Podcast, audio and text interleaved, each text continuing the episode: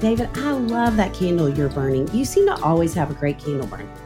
I am very aware of how a room smells. When you've spent over a decade with a 75 pound Labrador retriever and two teenage boys, you start to worry that your house smells like the inside of a gym bag. I would imagine so. You know what I wish we'd had for the last decade? What? That Puro Air purifier we now own and use all the time. I love my Puro Air too. Did you know that indoor air quality can be up to 100 times dirtier than outdoor air? Yes, I lived with two teenage boys. I can 100% testify to that. In 30 minutes, this device will remove allergens, dust, smoke, dander, and gases from the room. Gases from a preteen boy? I'm dreading when my nephews start making those gases. Just you wait. Thankfully, Puro Air uses a stronger type of filter called HEPA 14 that filters pollutants at a microscopic level and is backed by scientists from Harvard and MIT. You wouldn't drink unfiltered tap water, so why would you breathe unfiltered air? Thanks to my Puro Air purifier, I feel like I can breathe again. Check it out at getpuroair.com. That's G E T P U R O A I R.com. One more time, getpuroair.com. Check it out now.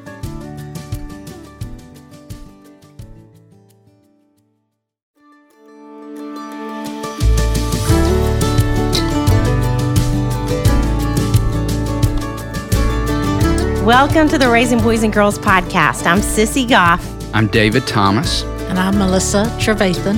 And we're so glad you've set aside a few minutes to spend with us today. In each episode of this podcast, we'll share some of what we're learning in the work we do with kids and families on a daily basis at Daystar Counseling in Nashville, Tennessee. Our goal is to help you care for the kids in your life with a little more understanding, a little more practical help, and a whole lot of hope.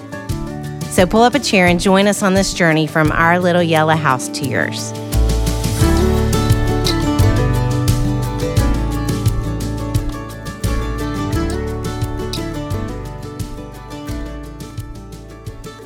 Hey there, Sissy Goff. Have we got some incredible news to share with our amazing podcast community?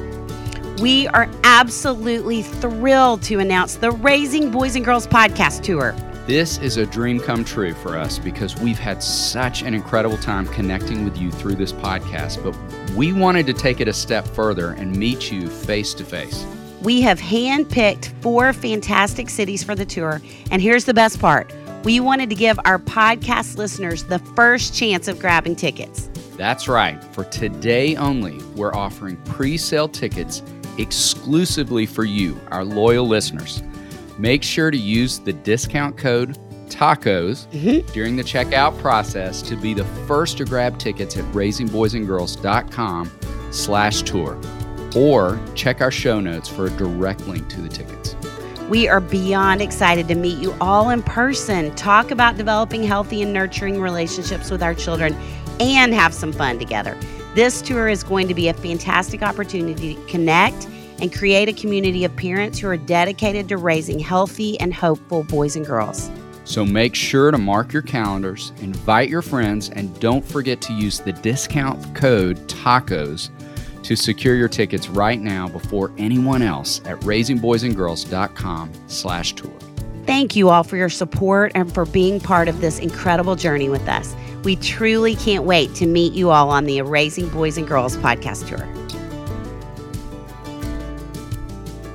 We could not be more excited about this episode of our Music City series. Our worlds are colliding on this one because today we get to visit with the incredible Dave and Kelli Haywood. You probably know Dave as being one third of the amazing Lady A.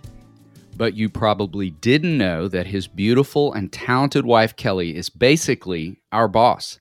Kelli is the co founder of the That Sounds Fun podcast network, the home of Raising Boys and Girls. We have loved, yes, we have loved being a part of the That Sounds Fun family and getting to work with Kelli. It was so much fun to sit down with this incredible couple. And you know what else is super fun, David? Our brand new podcast music. Yes. Y'all probably noticed we have a new sound, and we can hardly believe that Dave Haywood wrote and produced it just for us. We are over the moon about this music and incredibly honored that Dave would share his amazing talent with our Raising Boys and Girls listeners. We have been counting down the days. I mean, we've been talking about this. Has it been a year? Oh gosh, really? I don't think so. Six months. It's hard to get on. Kelli's schedule. I know.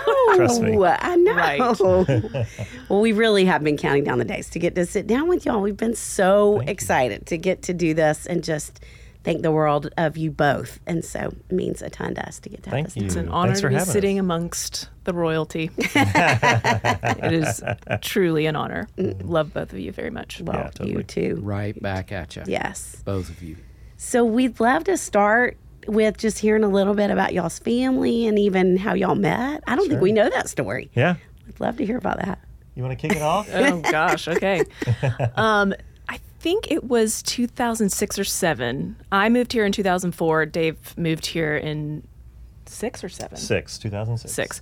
Um, we have a mutual friend who invited Dave to church where I was going to church, and so we, as many young singles do, we go have lunch after church, and we met then. And I actually was, I think, attracted probably pretty quickly, and then he told me that it was he was here to pursue music, and I immediately went. Did you really? Red flag. red flag. Um, because I was working in the music industry and, um, you know, knew what that lifestyle was. And so I, you know, was like, we'll probably just part ways and it won't turn into anything. But we ended up becoming really good friends.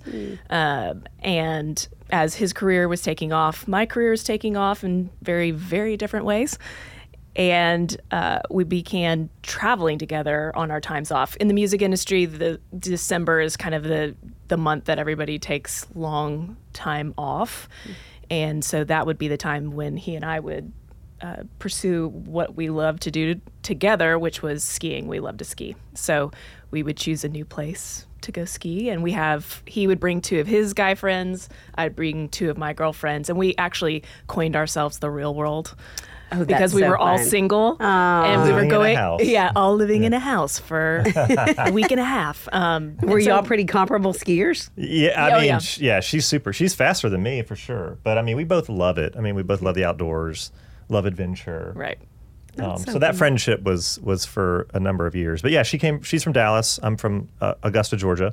You know, we have spoken in your home church. Have we? Oh, y'all you did about that? Trinity. Yes, and My I mean, parents, um, my parents were there. volunteered. You They- are Yeah, yeah. loved in that place. You are. Yeah. They could not speak. I mean, they talked about you so much. It was so sweet, and I don't think we had met you, or maybe you had met them once. I think at the maybe time, once but at the time, but yeah, I never met y'all, so- Yeah, you've been. Yes. You know the turf. we do. Yeah, Trinity on the Hill back Trinity in on the Augusta. Yeah. yes. So well, yeah, she's Texas, I'm Georgia, and um, but yeah, we we were friends for a number of years, and then uh, it got romantic at some point in time in there.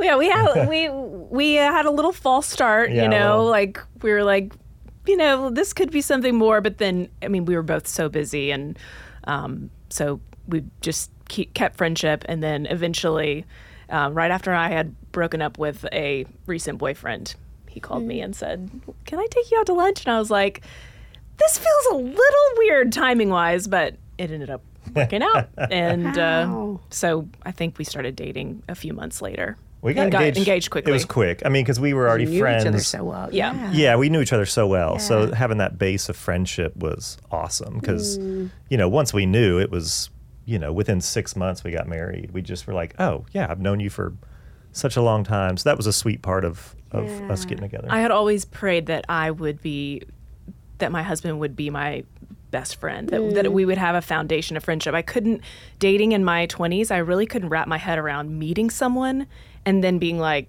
let's spend the rest of our life with each other.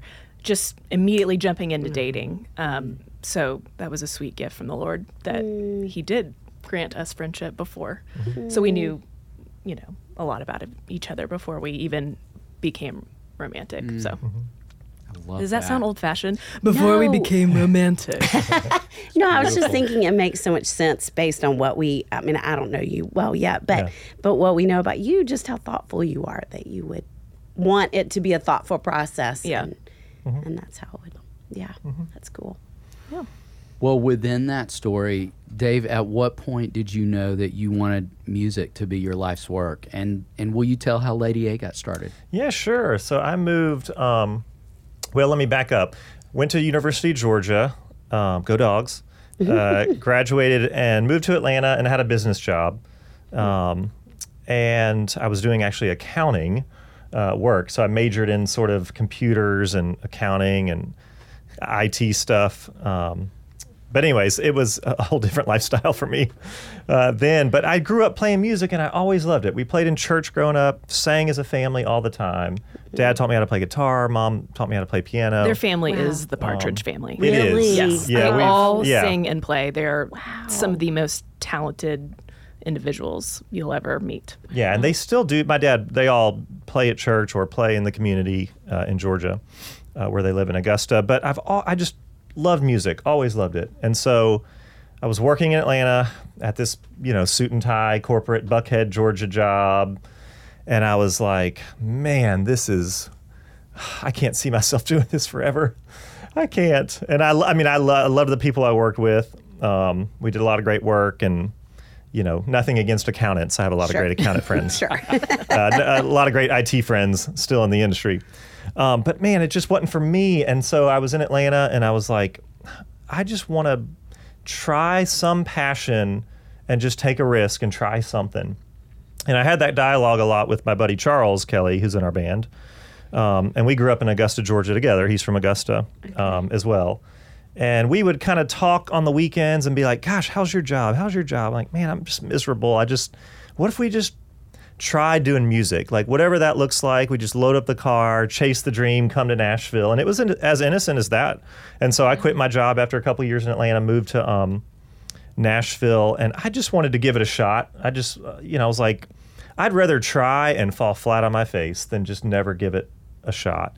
So moved um, up here with Charles, and we would just write songs every day. Uh, his brother let us crash at his house for free, which was a huge benefit um, to be able to do that. Um, and we love him so much. His name's Josh Kelley. But anyways, we we wrote songs, wrote songs. We were at a bar one day and met Hillary Scott, who's born and raised in Nashville. Um, and then we invited her over to write. A- again, it's just as innocent as that. We were like, hey, we're just moved up from Georgia. We met her randomly. Let's write songs. People say that's the Nashville pickup line. Um, Totally we should write a song. So we invited her over to write a song. And the very first song we wrote, it just was this sort of magical experience where we were like, wow, that felt really special um, and really unique and really different.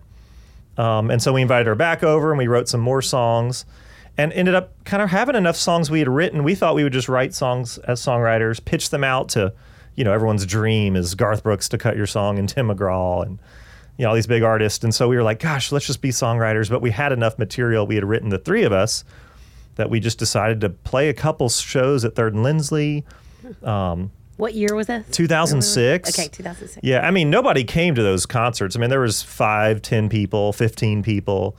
But we would just play some of those songs we had written, and it started to just kind of snowball, and, and more people started coming. And we were like, maybe we should do this legitimately. And so we sort of officially started the band in 2006 and um, started having some music industry people hear about it and show up and, and got a record deal that same end of end of that year.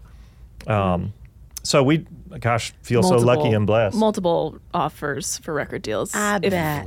If I do remember, in which the record label I was working for, he said no to. So Whoa, Yeah, yeah. Ben, y'all were already dating? Or you No, were no, Uh, we we were were not. friends. Okay, Yep. Yeah, friends. Okay. But yeah, yeah, yeah. But anyways, yeah. So her record label and a couple That's others funny. were interested in in signing us, but it was a wild time. I mean, I look back on it now. I feel like I've been five different people since that phase of, of life, right? Um, but gosh, what a what a wild sort of uh, I don't know. It just felt like the Lord just led us to a really incredible journey. Mm. Um, so lucky to be here. Wouldn't have met her obviously without it. So never thought I would call Nashville home. You know, those are all kind of new things uh, for me to to kind of entertain. So, anyways, it's been a, been a beautiful journey. That's so cool to hear about. Kelli, you have uh, kind of an incredible career. Not kind of, you have an incredible career um, on your own. And we were in your office one day, and I can't remember what the poster says sitting there that you were the top 25 Oh. of something that blew me away. I Uh, can't remember. It's, uh, it's Billboard's top 30 under 30. yeah, I mean, oh my goodness. So we'd love to hear a little bit about your career and how you found your way to what you're doing now, which includes being one of our bosses, Yeah. oh, I'm not which we're boss. so grateful for. She's my You're boss my too. boss. No, she's my boss too. So I grew up in Dallas, Texas, went to school at the University of Oklahoma, Okay. um, and then moved here right after graduation. I always knew I was coming to Nashville. Something that I actually have never said publicly is that I actually moved here to be a singer. Did you really? I did. I didn't know you sang till Yeah. Great recently. singer. Yeah. And um, so got here, but I also am uh, Enneagram 3. And so success is like very important to me. And as you know, there's not much success in the music industry. There's only a few special folks that make it. So I immediately got a job at a record label in town. And after I was there and kind of moving up amongst the ranks in a couple of areas, I you know, s- quickly was like, this this is more of what I'm supposed to be doing. I'm supposed to be on the business side of it. I can still enjoy music and be a part of it, but be on a on a, the other the other end of the spectrum. So I got a job at Warner Music Nashville, and started in the promotion department as a temp, and then eventually, by the time I left, probably 11 or 12 years later, I was the vice president of brand management. So I spent many years very focused on my career um, and worked with a lot of amazing artists. Um, we got married in 2012. So, uh, as you can imagine, that career lifestyle, he's gone a lot, and my career was very demanding as well. So, I decided that probably a year after we had been married that I needed to make a change for us to be able to see each other. And if we were going to ever start a family, we were going to actually have to, you know, be around each other sometimes. so I moved into artist management. So that was, I worked for Reba's con- um, company, Starstruck, for about four years. And I was doing sponsorships and branding for the artists on that roster. And then after that, um, I actually stepped back for a year. And when we had our second child, Lily, um, because life was crazy. And you know at some point you you decide you know can i juggle all of this? And so we decided to go for a trial of me pulling back. Very difficult decision for me because career has always been a defining piece of my life but it also was super necessary for me to go you are you are more than your career. You are a wife. You mm. are a mom. You are simply a child of god. Like you mm. don't have to have all of this success tied to your name um, so I stepped back for a year. It was a sweet year. It was also a very hard year. I, I've really, really f- have found so much more respect for stay-at-home moms during that season of my life than I ever have, um, because it's very hard. It is a completely selfless job. Yes. Um, your whole life is centered around your children and their schedules, and um, so did that for a year year and a half and it was difficult for me. And Dave could even sense it for me like I feel like you are needing something more something for you. And so I just kind of opened that up in my prayer life of like God if you have something for me open the door. I was nervous about jumping back into the music industry. It's obviously a little cutthroat um, and you know when you take a step back there's, there's not always another door for you to open up. So but um, that opened up the door for me to work with annie. Annie at that point was a um, established author and um, she was kind of at the point in her career where she was like i'm ready to bring on um, what you called sissy today a gatekeeper um, which is also called a manager Yes. Nice. and um, so Annie brought me on as her manager, and so I just that's when I started my little boutique management firm. And right now I just represent two amazing humans and authors, Annie F. Downs and Carlos Whitaker. And then Annie and I started a podcast network during the pandemic. So I didn't realize that's when it started. wow. it did. Yes, it was Okay. actually part of a more of a five year plan that Okay. we had talked about when we first sat down with each other. but then the pandemic hit, and as you know, all touring artists speaking, you know, Annie had a mm-hmm. ton of speaking dates that all got canceled. And so we were just sitting around looking at each other like, I think we need to move this five year plan up. Mm. And so we took a chance and hired our first person who was a salesperson to kind of come on board. We launched with four podcasts, and now you're one of the 17 that we have now. So Wow. Well, we're so privileged to get to be. I was I was thinking that very thing as you were tracking through that timeline and how grateful we are. You mm. made that decision, Yes. you moved that forward, and that you would just invite us into this work. Mm-hmm. How fortunate we are to get to work with you, Kelli. We can't mm-hmm. say it enough. Yes. So Amen to that. well, glad you. for that to be on record over and over. Yes. totally. We did we didn't introduce your kids. We skipped over that. Oh my part. gosh, I'm so sorry. Yeah. Lily, you mentioned Lily. Yes. Yeah. So in We're just tired. I'm sorry. we are. we didn't forget we had them. We just, yeah. because there's a new member of the family. I That's know, right. I That's know. why you're yes. tired. contributing to your exhaustion. You That's got to add true. that in. Yeah, our, that's uh, true. Technically, our fourth kid. I'm kidding. We have two dogs. We just got a new puppy. So yeah, we're whoof, we're up every night uh, in different sort of iterations of you do this. Kelli did last night. Yeah. Thanks a lot, Sissy. Kelli Kelli did last night, so I feel great today. But then tomorrow she'll be, you know, yeah. um, so Cash is our oldest. He is eight years old and he's in second grade. And then we have Lily, who is five, and she is graduating from the, the preschool. I want to meet awesome. them. Yeah, Cash is. Um, I I, lo- I just love the name. It's from Cashiola, um, Kelli's maiden name. Um, sort of an ode to her father. We lost him right before we got married. Um, but it's an ode to the Cashiola crew. I always thought that I would name, if I was going to give up my last name, I needed to bring it back in some way. Yeah. so, Lucky Cash. I love that. Cool name. Yeah, yeah, yeah, yeah. And then Lily is actually named for Dave's mother, who Yeah. her name is Lily. So we, we chose family names for our kids. David, how many times do we hear parents in our office worrying about keeping their kids busy over the summer? I've lost count. It's that time of year again, too. Parents are so worried about not defaulting to screen time during the long days of summer. It can be hard to find creative ways to keep kids busy, challenged, and off of their screens. But KiwiCo does the legwork for parents so they don't have to worry through their summer. KiwiCo is a super cool subscription box for your kids that offers multiple lines of fun and enriching projects that are designed to spark creativity, innovation, and learning.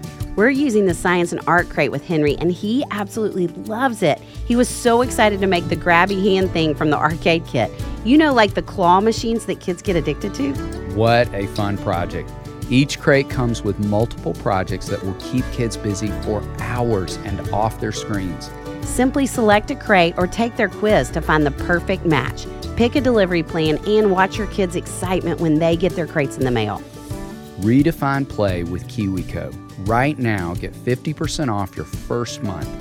Crates start at just $14 per month plus free shipping on any crate line at kiwico.com.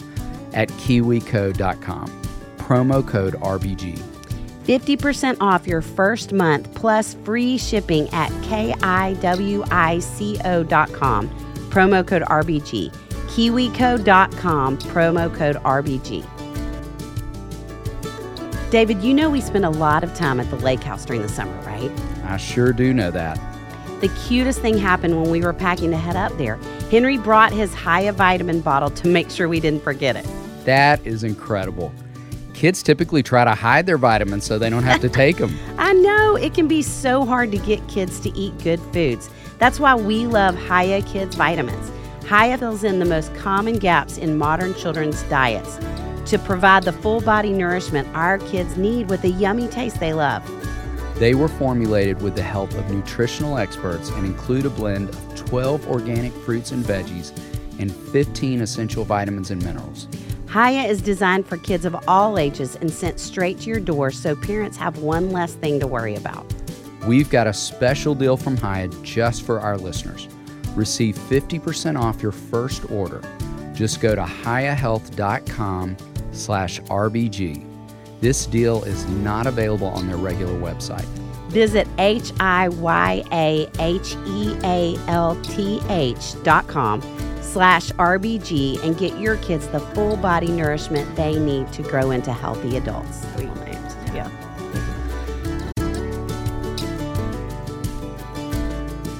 Sissy, I loved seeing your pictures from the weekend at the lake house with your college friends. We had the best time. I could tell. We laughed harder than I have laughed in a long time. Good for you. That photo of us out on the porch is thanks to the great folks at Home Threads. We love our new porch furniture. It's so comfortable, functional, and looks incredible. We have loved our home thread purchases as well. I feel like I'm staying in a swanky hotel every time I use our new towels. Connie bought them for when we have guests, and I proceeded to use them for myself. So we had to buy more. Parents, are you ready to transform your home into a haven for your growing family? Look no further than Home Threads, your destination for stylish and functional furniture that's perfect for raising boys and girls. At homethreads.com, discover a curated collection of furniture designed with your family in mind. From durable bunk beds to versatile storage solutions, our pieces are as resilient as your little adventures and always at the best value. I need a lot of durable furniture when it comes to my little nephews. Yes, you do. Create a space where memories are made and imaginations run wild. Go to homethreads.com slash RBG and get 15% off your first order. Home Threads. Shop today and love where you live.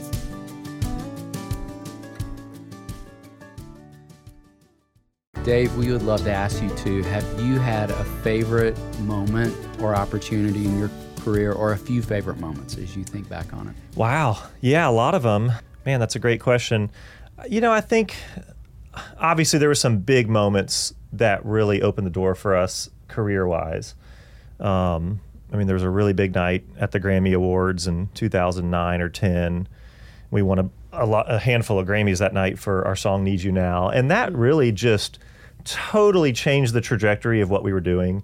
That was kind of, uh, um, and in a, in a good way. I say it because it opened the door for us to tour around the world, for our music to kind of go around the world. I love to travel personally, um, and you know, we've been able to you know, have these awesome shows at like the Sydney Opera House in Australia and the O2 in London and Switzerland and Germany and um, Ireland. I mean, just all these fantastic places. So I mean that that was just such a surreal moment. My mom was watching. We were on the phone talking that night. It was really sweet and special. Um, it felt like a culmination of a lot of hard work, but also just here we go, Lord. Uh, let's see where this takes us. And it opened the door for a lot of things.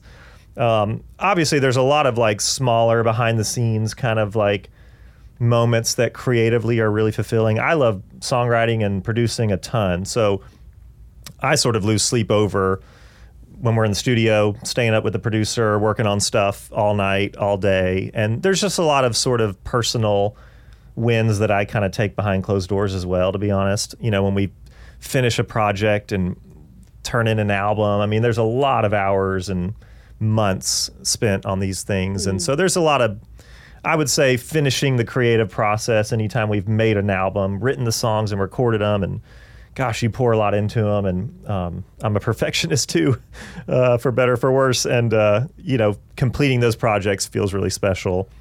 Um, for me, so I, as as as well as the forward-facing things, there's a lot that for me, I kind of just get to cheer in my car on the ride home from the studio, and um, you know, getting to share this with our kids. They came to our concert at the Ryman recently. Um, oh, Kinda. well, they fell asleep on the third song, but they were there. they were there, but you know, for them to see that and, and see the tour bus, like you know, just little things like that, to watch your kids light up about getting to come to your dad's job. That's a really sweet, mm-hmm. special thing, and you know, those aren't often often as advertised or in the public eye, but those are the big wins that I'm just like I feel so proud of for mm. for the family as well. Mm. Yeah. Well, you know, we sang You Can Rest every single night at our little summer camp last summer, every night. And I just, I mean, I think about the kids who were there. I mean, I feel like, you know, in this day and time, what, more, one in four kids, girls twice as likely. I mean, so, and one in three adolescents. So, I, I mean, I don't know, I would say 100 kids who Yeah. are really struggling in that way got Yeah. to sing those words and sing that song. Yeah, and those are the night, and those are the highlights for me, honestly. You mm. know, like there's a lot of the the music business is filled with a lot of stats and award shows and this number one and that thing. But gosh, when someone, um, I just saw Katie Boatman, who works here with you guys, um, and we wrote that song with Katie, the author, and Hillary, and Hillary singing on it. And yeah, to hear stories when, Mm-hmm. and we saw the video of the campers singing it and what that means to people. I mean, Mm-hmm. those are the things I really hang my hat on, Mm. and those are the moments I'm like, man, I know the Lord has a plan for this work, this music, and when it when it sees that kind of um, when people kind of use it in those contexts, it's just what a blessing. What I mean, that's kind of why we do it. I mean, I have those songs for me, mm-hmm. you know, that I go to and just mm-hmm. cling to in hard moments, right? And that that that song is that for someone else is mm-hmm. just almost brings me to tears. So that's those are the those are the proud moments as well. Well, certainly was last summer. So. Can I say this to you too? I was thinking when the two of you were laughing about your kids being at that concert, I was thinking about the other thing that I feel like you give to people consistently. So I was at that concert at the Ryman with my kids. That Oh, night, good. Did and you fall asleep or did I you did not. Okay. I was up the whole night. Good. And behind me was a mom holding a little girl who was probably six, singing every word, both of them. And then here I was with my kids who were in college, and I remember looking around the room and seeing so many kids of different ages, from Yeah. littles to teenagers, and thinking, we talk so much about connection, mm-hmm. about, Yeah. you know, in this fast paced world, it is just easier than ever, I think, for relationship with kids to become defined around getting from point A to point B in the next extracurricular activity. Yeah. And that we've got to camp out in places of just enjoyment and connection. And Yeah. and I feel like that is something you all are giving to families. And and I got to watch it happen in that room and just Yeah. how many parents were there singing with kids of all Aw. ages So awesome. because your music is just so great. Oh, so thank you. Yeah. Oh, that's so sweet. I mean, to, That's to have those moments, we're doing a tour where a lot of the set list is based on people requesting songs and it's all very intimate, but that's the goal. Hillary's been a big proponent of that. Like, we got to find ways to connect with people. But, you know, bigger than that, like, you know, to have families like share in, in those experiences is that's so special. I mean, we we're intentional about, about trying to make our music cleaner in that way too. We want it to be approachable for everyone um, because it is so special. I mean, we have you know people are always like, "What's your target? What's your fan?" I'm like, I mean, we have grandmas that are 85 and we've got little girls that are five and they all love American Honey. I mean, it's Yes. that's a sweet that, that's something we feel so lucky is was that it's not just a specific you know there's a lot of different ages that, that have been able to enjoy our music and so that's a that's a huge compliment thank you so much thank you Well, it was fun. that was a fun oh that was so fun we opened our tour at the ryman which was a little nerve-wracking most people open up in you know somewhere outside or, or, or a different city It's a somewhere rough but crowd sometimes. yeah, the Nashville. I mean, it's a, every music person too, and but um, that was so special. What a what a special night and a special Mm. room, and yeah, thank you for that. Our kids are totally unaffected by him and what he does, though, as you can tell, because it was song number three and they were completely conked out. Lily was l- completely conked out on me. Cash was like, had a Gatorade mustache, was like laying back. So, I mean, they. They're like, I don't know what. Cool, Dad. yeah, Good to see you up there. You know, So sweet. it's funny. I would love to hear what you would say in terms of encouragement for moms who are trying to balance work and family because you do it really beautifully and obviously intentionally. Yeah. And so we'd love to hear you speak to that. Well, thank you for saying Yes. that. Um, I I think the real honest answer is that it's hard to balance. It's actually not possible to give 100% in every part of your life.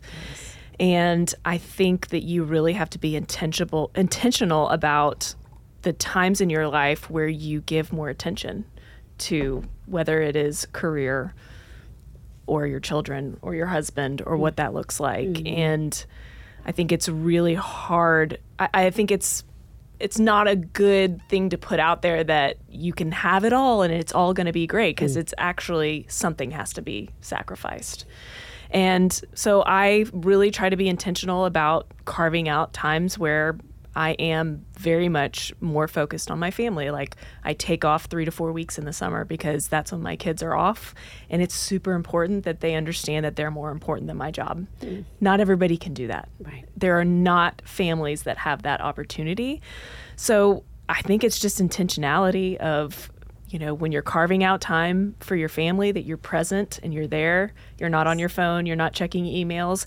And I still don't do that well sometimes, you know. I try to never miss bedtime because I spend a really good amount of time with both of them, getting them ready for bed and that that's when I hear a lot of stories that they would not have told me earlier in the day. Um, because they're quiet and they're planning to to rest and so they're not on a device or distracted by a dog or eating or so I think it's just really trying to be intentional with your time with your kids. And I, I somebody I have no idea who gave me this advice but it, obviously it the advice stuck with me very very um, much so which was that um, it's better to spend 10 really concentrated time 10 minutes with your kids really concentrated engaged in their play talking to them eye contact than it is to be with them all day and completely distracted and uninvolved. So i really try to do that. And again i would say in the last two weeks probably i have not done a great job of that but um, i try to and and know that there are some times when my kids won't get the best of me. And thankfully we have a marriage in which he is just as much he is an equal partner. We're not one of those families that have one parent doing more, that much more than the other. And so whenever i have to be focused on career then he can step in and be that present parent. So mm. i think it's just hard to tell parents especially women who mm. take on a lot more sorry guys than mm. men a lot of times. And um, i think it's just you know we just have to give our best. And and then the rest you just have to give to god and hope that he'll take care of all the mistakes you're making. Yes. And heal Thank them. you for that reminder. Yeah. I'm So, grateful good. you spoke that to I women. know. I'm so happy you said that. yeah We have one more music specific question we Yeah. want to ask. So, do each of you have a favorite Lady A song and why? Oh. All of them, right, Kelli? yeah I- I'm kidding. Um, I mean, I I'm a deep cuts kind of a person. I really, I mean, obviously there are everybody knows the hits and they're all wonderful. Um, but I'm the one that like, why wasn't this a single? And why didn't you release this one? Um, and I try not to say too much of it because my music background comes in and I'm like trying to manage him. And that's when things get a Oh, little yeah. sticky. Yeah, yeah, yeah. We, we don't work together. That's been the best decision in our marriage. that is for sure. Um, but if for the ones that people know, I think "I Run to You" is my favorite. I think mm. that that song is so powerful, so meaningful, meets people in their pain and grief in a way that not many songs can, and I think it will stand the test of time. I think mm. that'll be a generational song that will mm. be a part of many people's soundtracks for a long time. But deep cut, um, there's a song. And I am, I'm not going to know what album it is, but there's a song on their You don't have to have it all memorized. I think That's fine. thanks. Is called "It Ain't Pretty." And it's a song that never got released, but it is just a beautiful ballad about a girl going out and right after she's been right after a relationship and it's just a really beautiful ballad hmm. song about life is not always pretty. So, I'll have to go look for that. it's Yeah, really good. yeah. It's really good. Gosh, we, we didn't share our answers beforehand, but I was um, thinking I Run to You as well. I mean, that song, i you know, we wrote that with Tom Douglas, who's a great. Uh, I mean, we were really nervous to walk in that day with him. This was like early, early Lady A. We had just started. We had got set up with Tom Douglas, which is iconic and all these big songs. And we walked in, um, and he had just written this poem. He had run the Nashville Marathon. He had written this poem about things you run to from um, and it was so such a just a holy kind of experience. It was really we've never written like that actually ever since. It was it's such a Tom Douglas thing. Um, but so he had this whole poem, um, really not much music, just kind of this poem, and it was beautiful. And we just kind of we just jumped right in with the music. We just kind of we we melodies, guitar, piano stuff, and it started happening quick. But that song, I mean, it's kind of aged like a fine wine in a way where like every season of what we have gone through in this world um, you know in our communities gosh, it's just helped people process some emotions. This is where I cry. It's been a part of some really hard moments for people. Um, and you talk about an honor. That's a big honor.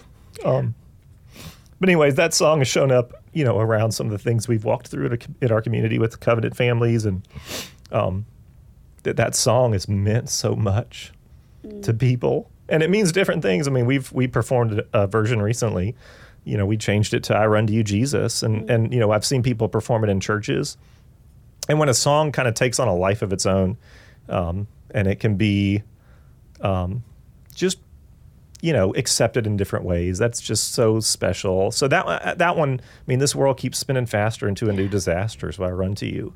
I mean if that's not a message of hope of the gospel i mean it's like you know and that's what tom i think is so great at as a songwriter um, finding ways to i mean i asked him i was like we wrote recently i was like God, how do you how do you keep doing this so well tom? He and so he good. goes, I've been writing the same song for 30 years. It's just about hope. And I was like, whoa. I mean, it's just, he's like, I'm just a broken man and all I have is hope. And, and, you know, that's, that. So anyways, coming from that, that man, I adore him. But um, that song is so special. And man, it just means so much to us uh, as a band and as a family and to a lot of people. Didn't you the song that you wrote for me? Wasn't that a co-write with him?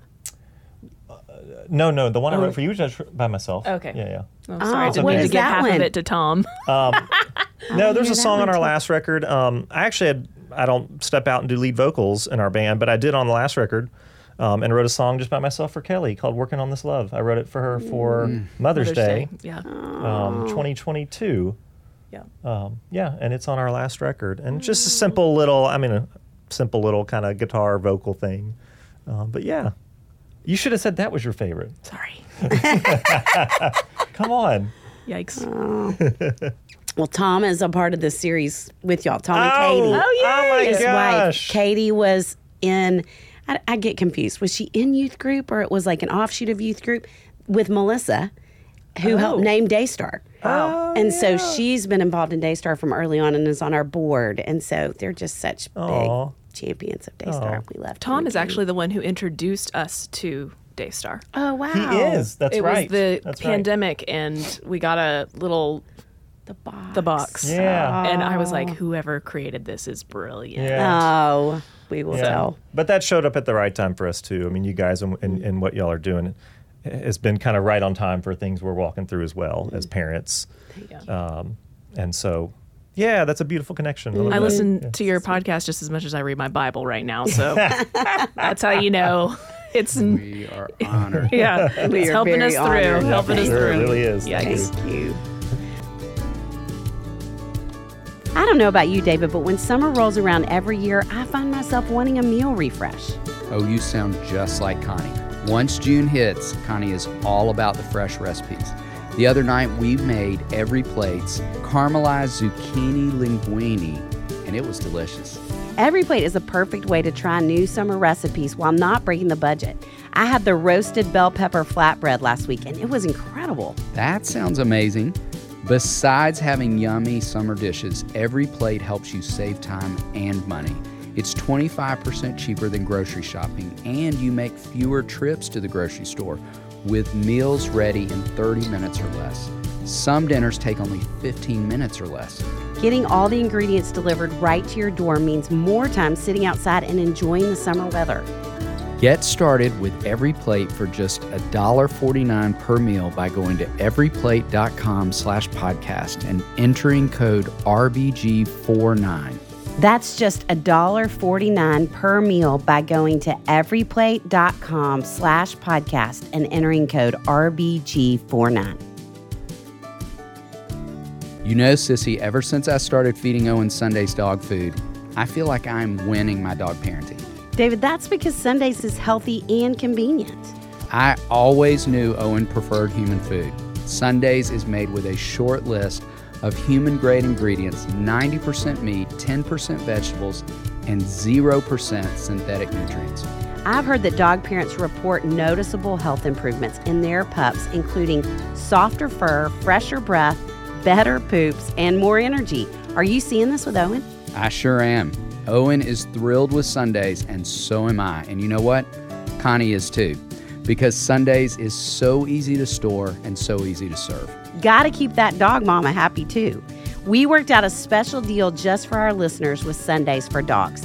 Get 35% off your first order of Sundays. Go to sundaysfordogs.com slash RBG or use code RBG at checkout. That's S U N D A Y S F O R D O G S dot com forward slash RBG. Give your pup the royal treatment with Sundays dog food. Well, okay, so speaking of the podcast, in this season, we're talking about raising emotionally strong, worry free kids. And we would love to hear a story from each of your growing up that you think has contributed to who you are as people and your emotional strength, all those things. Do you want to start? Go Okay. ahead. Um, so I, I mentioned this, but I am an Enneagram 3 and so my when I am in unhealth, I am very much super hyper focused on success and so um, and what that means for how people see me and things like that. Um, my childhood is got a lot of success in it. I did a lot of sports growing up, and I was, you know, fairly good at a lot of them. I did arts and musical theater. But the, the story that stands out is a story of um, defeat and of disappointment. And I really try to channel that a lot whenever I'm thinking about and parenting my kids. And that is that um, I played competitive soccer growing up. It was a travel ball team. So it was like the first flight I ever took was to Washington, D.C. to go play soccer.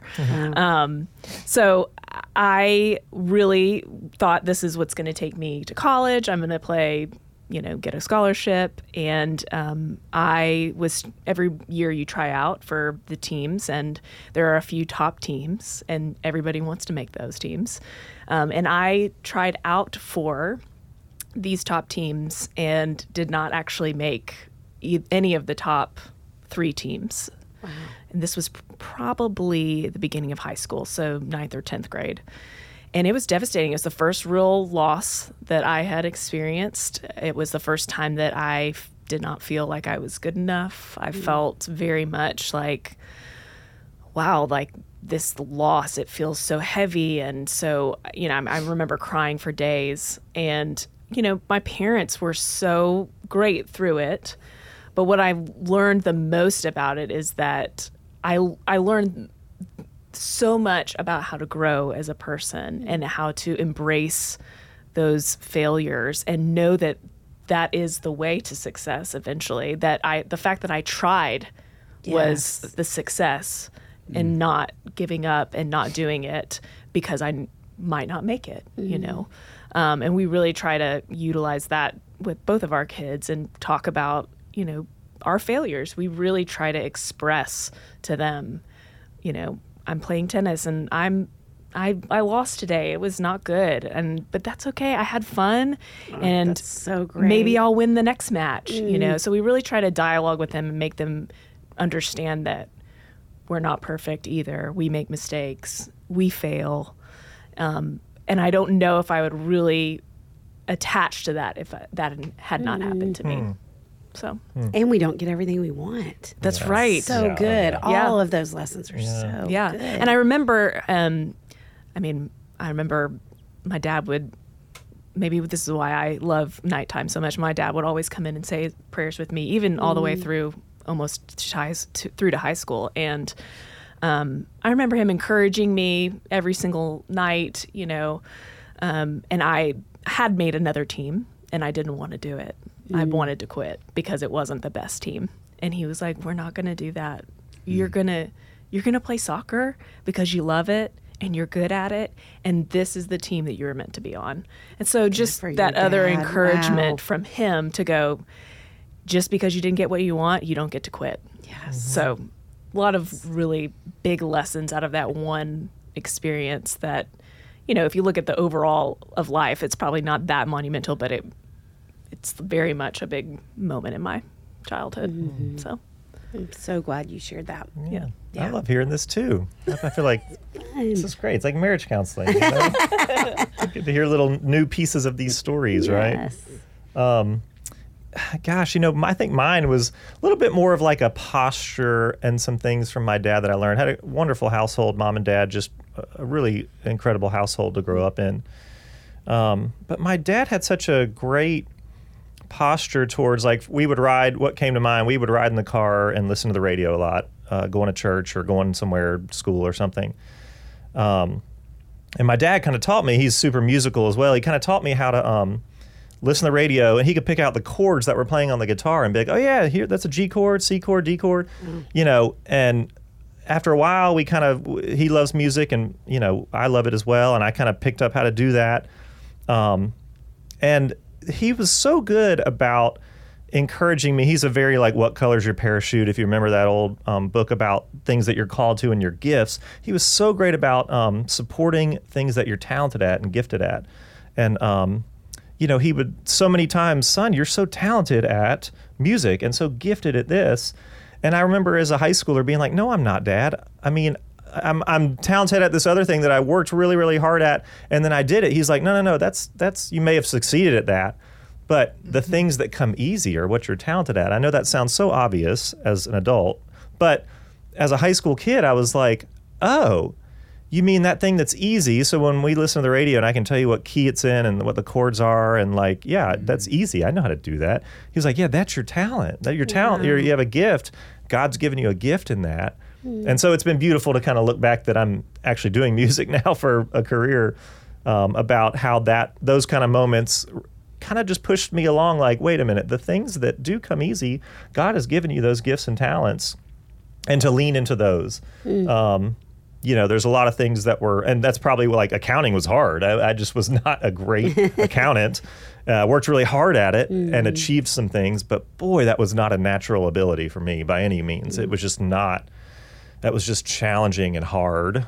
Um, and so I, I don't know. I think it's just the encouragement on recognizing your gifts, recognizing how to use your gifts, um, was something he was great at. See that in our, your kids too. Yeah. Yes. Because that, as far as like anxiety and worry, to give them something, encourage them into like, this is something I see in you. You're so good at this. Yes. To Right. encourage that, because I think a lot of times, and our oldest is definitely like this, like he doesn't feel good at a lot of things and so he doesn't want to try them and mm. so that can provoke anxiety in, in mm-hmm. kids Yeah. so trying to figure out ways to encourage our kids to sh- shine that light kind mm. of like his dad did yeah. on And and I, sh- I mean that's the goal as parents, right? We want to have them try everything, Right. and then you spotlight a couple. You go, ooh, yeah, hey, when you did musical theater, that was pretty special, Yes. Yeah. right? I mean, we're all trying to zero in, and you know, we're in that phase right now of let me try this camp, let me try that camp, let me try Right, this right. activity.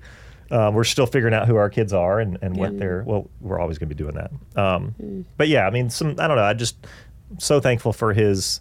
Um, I don't know, just the way that he would encourage that. He's a great encourager. He's a teacher. He's a dentist, um, and uh, great, great man.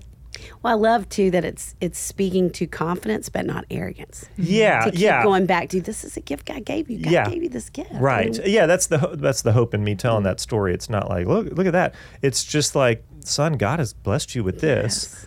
Um, let's pray about how He can use you for that. You know, mm. because man, that's a that's a gift. So. That, that's a great his perspective, a biblical mm-hmm. perspective on, on raising us in that way was was wonderful. Mm. Well, you began, both of you, speaking into the next question we wanted to ask, which is just are there any other things that you think help your kids become more emotionally strong or worry free? Yeah. that's hard i think we just talked about this yesterday um, i i think that the thing that i feel the most is the only thing that i have control over and that is that when my kids walk through my door that they feel known and loved because the outside world will not always make them feel that way. And so that's the only thing I have control over is that when they get come back into our house that they can feel completely loved and mm. know that they can be 100% themselves and that nothing will change the way that we feel about them or the way that they can feel about themselves. Um, so I would say that that is really the only thing that I have control over. Um, and then I, I don't know. I think just the rest of this is really, and not to be like, you know, hand all your cares and worries to God, but really that's what we have to do is just pray that the Lord, for, for all of our shortcomings where we mess up, that He'll take care of it and carry them through and make them resilient kids and give us continued tools to help them work through all of the hard stuff like you guys and and those other tools where we can get assistance and help. I mean dave and i both do counseling ourselves and we also you know try to think about what that might look like for our kids in the future if they need that and so just being open to all of that for our kids i don't know if that's Yeah, I, I, I would echo that too. I would to piggyback back off that. I, I feel that a lot too. We talk about that a lot. That we want, we just want home to be that safe place you belong. You know, like it's a hard, hard world out there. It really is. But we just hope that when they come home, it is. I mean, obviously, we all have structure and we all have moments of teaching and discipline. We're all reasonable parents, but I just hope and pray that it's like that Brene Brown manifesto, if you've read it, about what she wants her kids to feel when they walk through that door, which is this is where you belong, or this is you belong. Everything you've ever done, you're fine. We love you.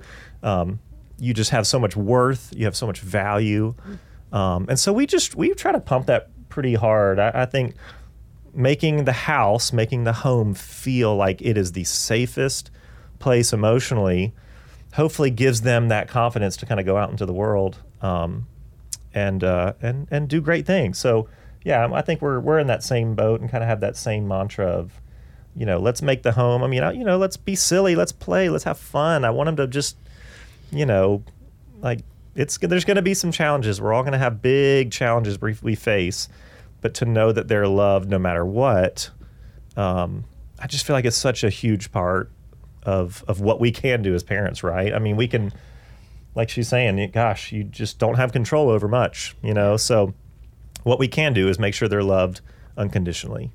Um, so that's a that's a big focus for us. I think to experience the two of you as people and imagine all the ways that translates into your parenting, I can just envision all the ways your kids would feel seen and known and loved. Hmm. That is easy to imagine to experience you both as people. Hmm. Thank you. Yeah. I remember a girl saying to me, she was having a hard time with some friendships and having a hard time with her mom and dad. And she said to me, I mean, I don't know what's happening because home is supposed to be the safest place to place of all. Mm. And and that's what y'all are. Yeah, who you are. Yeah. Not just, I mean, all of your intentionality, obviously, but it flows so much from who you are. Yeah. I love that you said that. Yeah, and I think we both felt that ourselves from our families. I mean, so mm-hmm. that's what we're wanting to pass on as well. You know, that you'll always have that place where you're loved unconditionally. So mm-hmm. So, thinking back on early years of parenting, what is something you would each say you worried about that now you wish you hadn't? oh my gosh. we're still in the You're early kind early years. years You are. yeah, yeah, yeah. You're Thanks. right. Just kidding. Way Um, back. Um, go ahead, go ahead.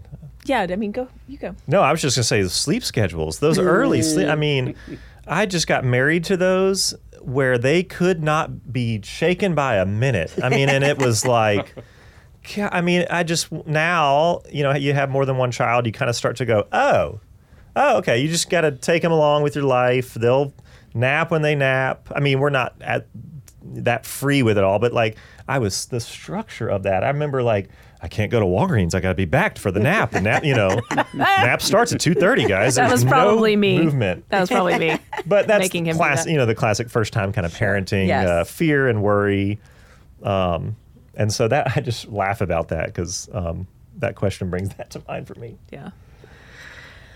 I I think that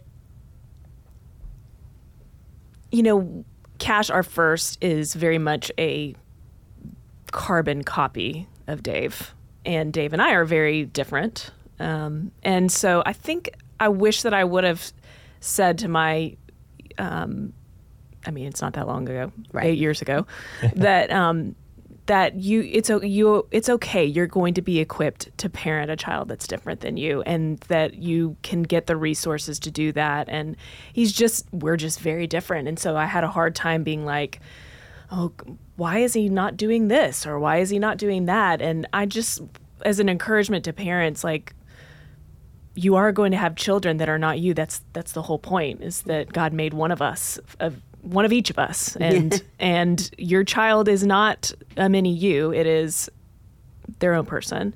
And to embrace that earlier on, I think I kind of pushed against it a little bit, trying to be like, well, everybody's supposed to be like this. Um, but just to embrace who they are and and also seek out the tools to help you be able to understand that about yourself and for them. Um, but yeah, I think just there was a lot of worry for me on the front end that I wish I could tell that person that it's going to be okay. He's perfect. She's perfect the way that they, that God made them, and it doesn't mean it's going to be easy and that you're not going to have conflict and that this parenting journey is going to be difficult. I mean, I'm talking to people now who have teenagers and I know that it gets harder. so I'm just going to try to tell my future self the same thing. Like, Good. We'll play this back for you. yeah, thank you. Yes. Yeah, is just try not to to worry as much and and no, you're laughing. No, I- that's it's so all I do. It's That's so all I do. Yeah. Um, but I mean, I, I know all parents do that. But I just wish I could give myself a little bit of grace of like, there's nothing that you're going to do that's going to screw them up that bad. Yes. yes. so, and it's okay that that they're going to be different than you. Mm. And in fact, embrace that and highlight that and celebrate it. Yeah. Such a great reminder. Building on that, is there one statement you wish someone had said to you, or something someone did say to you that you really have hung on to?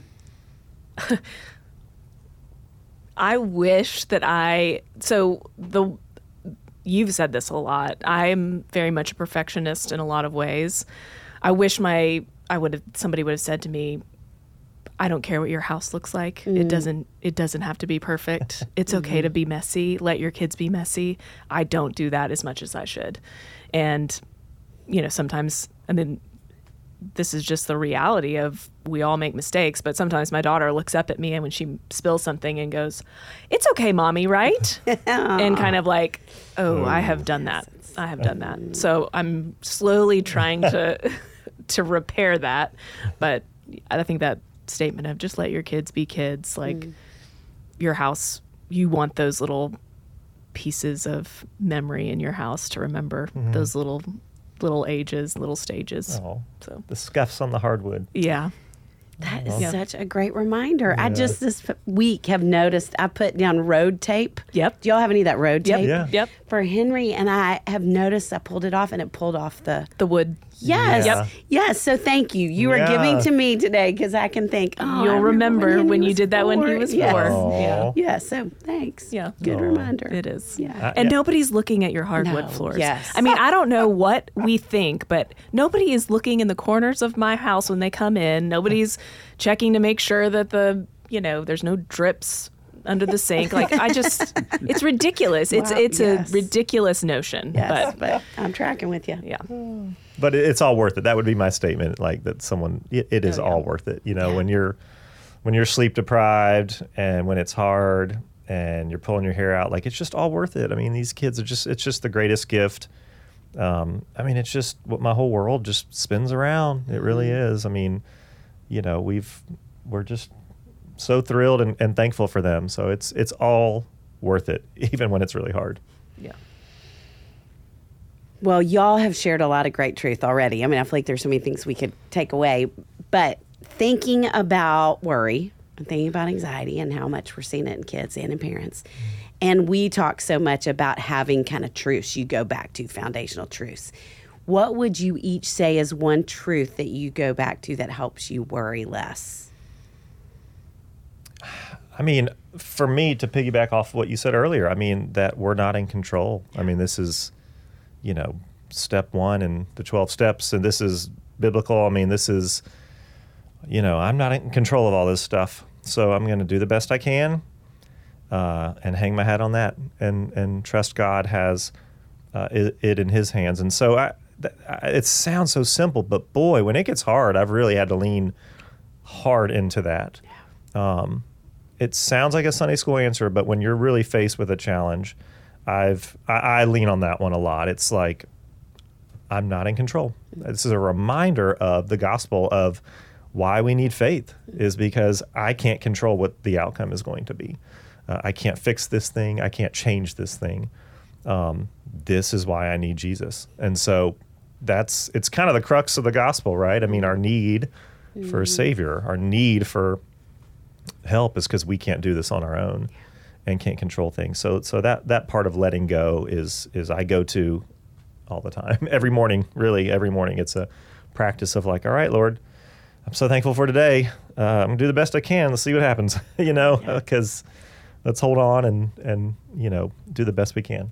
So, I mean, I would totally echo that. I mean, I, Dave and I are actually in a season where we there's a lot of in the future that's unknown, and so I yes, just yesterday, just was saying to him, I just feel out of control. I feel like I have control over nothing, and these are the very moments where we need to remind our kids that we feel out of control too, but there is something to be thankful for and and know that we'll be there for you and that God will never leave you or forsake you. Um, and I think too, just the other truth I want them to know is that you are enough. Mm. Mm. Cash, you are enough. Lily, you are enough. You're not too big. You're not too little. You're enough. Mm. And I want them to be able to live that truth out for the rest of their lives. I want them to know that when they're, you know, facing challenges in school, when they're thinking about getting engaged and getting married, that that they're enough. Hmm. You too. Oh, I know, I mm-hmm. know. We could hold them hostage for I would days love on to. end. Yes, we Y'all could. We could, but we won't. But we like to end with something fun and food related. oh, good. I am. Oh, hungry. good. I'm hungry too. Okay, Me we're going too. to add to that now. We've got a two part question, which is queso or guac, and what's your favorite kind of taco? Oh. This is a very important question This for is. a How girl from do we have Texas. I was going to Yeah. say, I was thinking the same thing. Yeah. You could you could start play on a whole nother Texas episode, Right. Featuring Right. Kelli. Um, This is a hard question. I think queso really is good across the board. It's really hard to mess up queso. So I am very much pro guac. I always choose guac, but it has to be good because you know you've all had bad guac. Like it needs to be homemade. It needs to have all the fixings inside. Dave actually makes fantastic guac. Ooh. Can we get your recipe? I, I'm going to share it when she's done because it's very uh, it's, It's- important to me. But yes, I will share it. I will share okay. it. But I'm I'm definitely team guac. Team guac. Oh yeah, so guacamole, I'll go team guac for sure. But I make it for all of our like parties when we go out lake days and stuff. I always make guacamole, and everyone is like, "How do you make it? It's so good." And I'm not even kidding. I say this, I'm only as good as my avocados. I mean, it is the most simple recipe just avocado, tomato, and onion, and salt and pepper. And you can put a little splash of lime if you want, but everybody starts putting garlic, salt, and paprika, and like all these things in there. Like, just Don't let the with it. avocado, if it's a good avocado, let it be the hero. Yes. Love it, that is a right? Great statement. Anyways, the people are always, I make Let it for it be the events and they're like. I need to get this recipe. I'm like, it's just avocados. I mean, that's about it. So there it is. that is great. Okay, um, favorite taco. Mm-hmm. I I am again just Texas girl. I just like a hard shelled beef taco with all the fixins. Hmm. I want cheese, lettuce, mm-hmm. tomato, mm-hmm. all of it. Hmm. Good choice. Wow, you are. That's very, that's a good Texas answer. Yeah. I love hearing from Texans on this Me question. too. Just love it.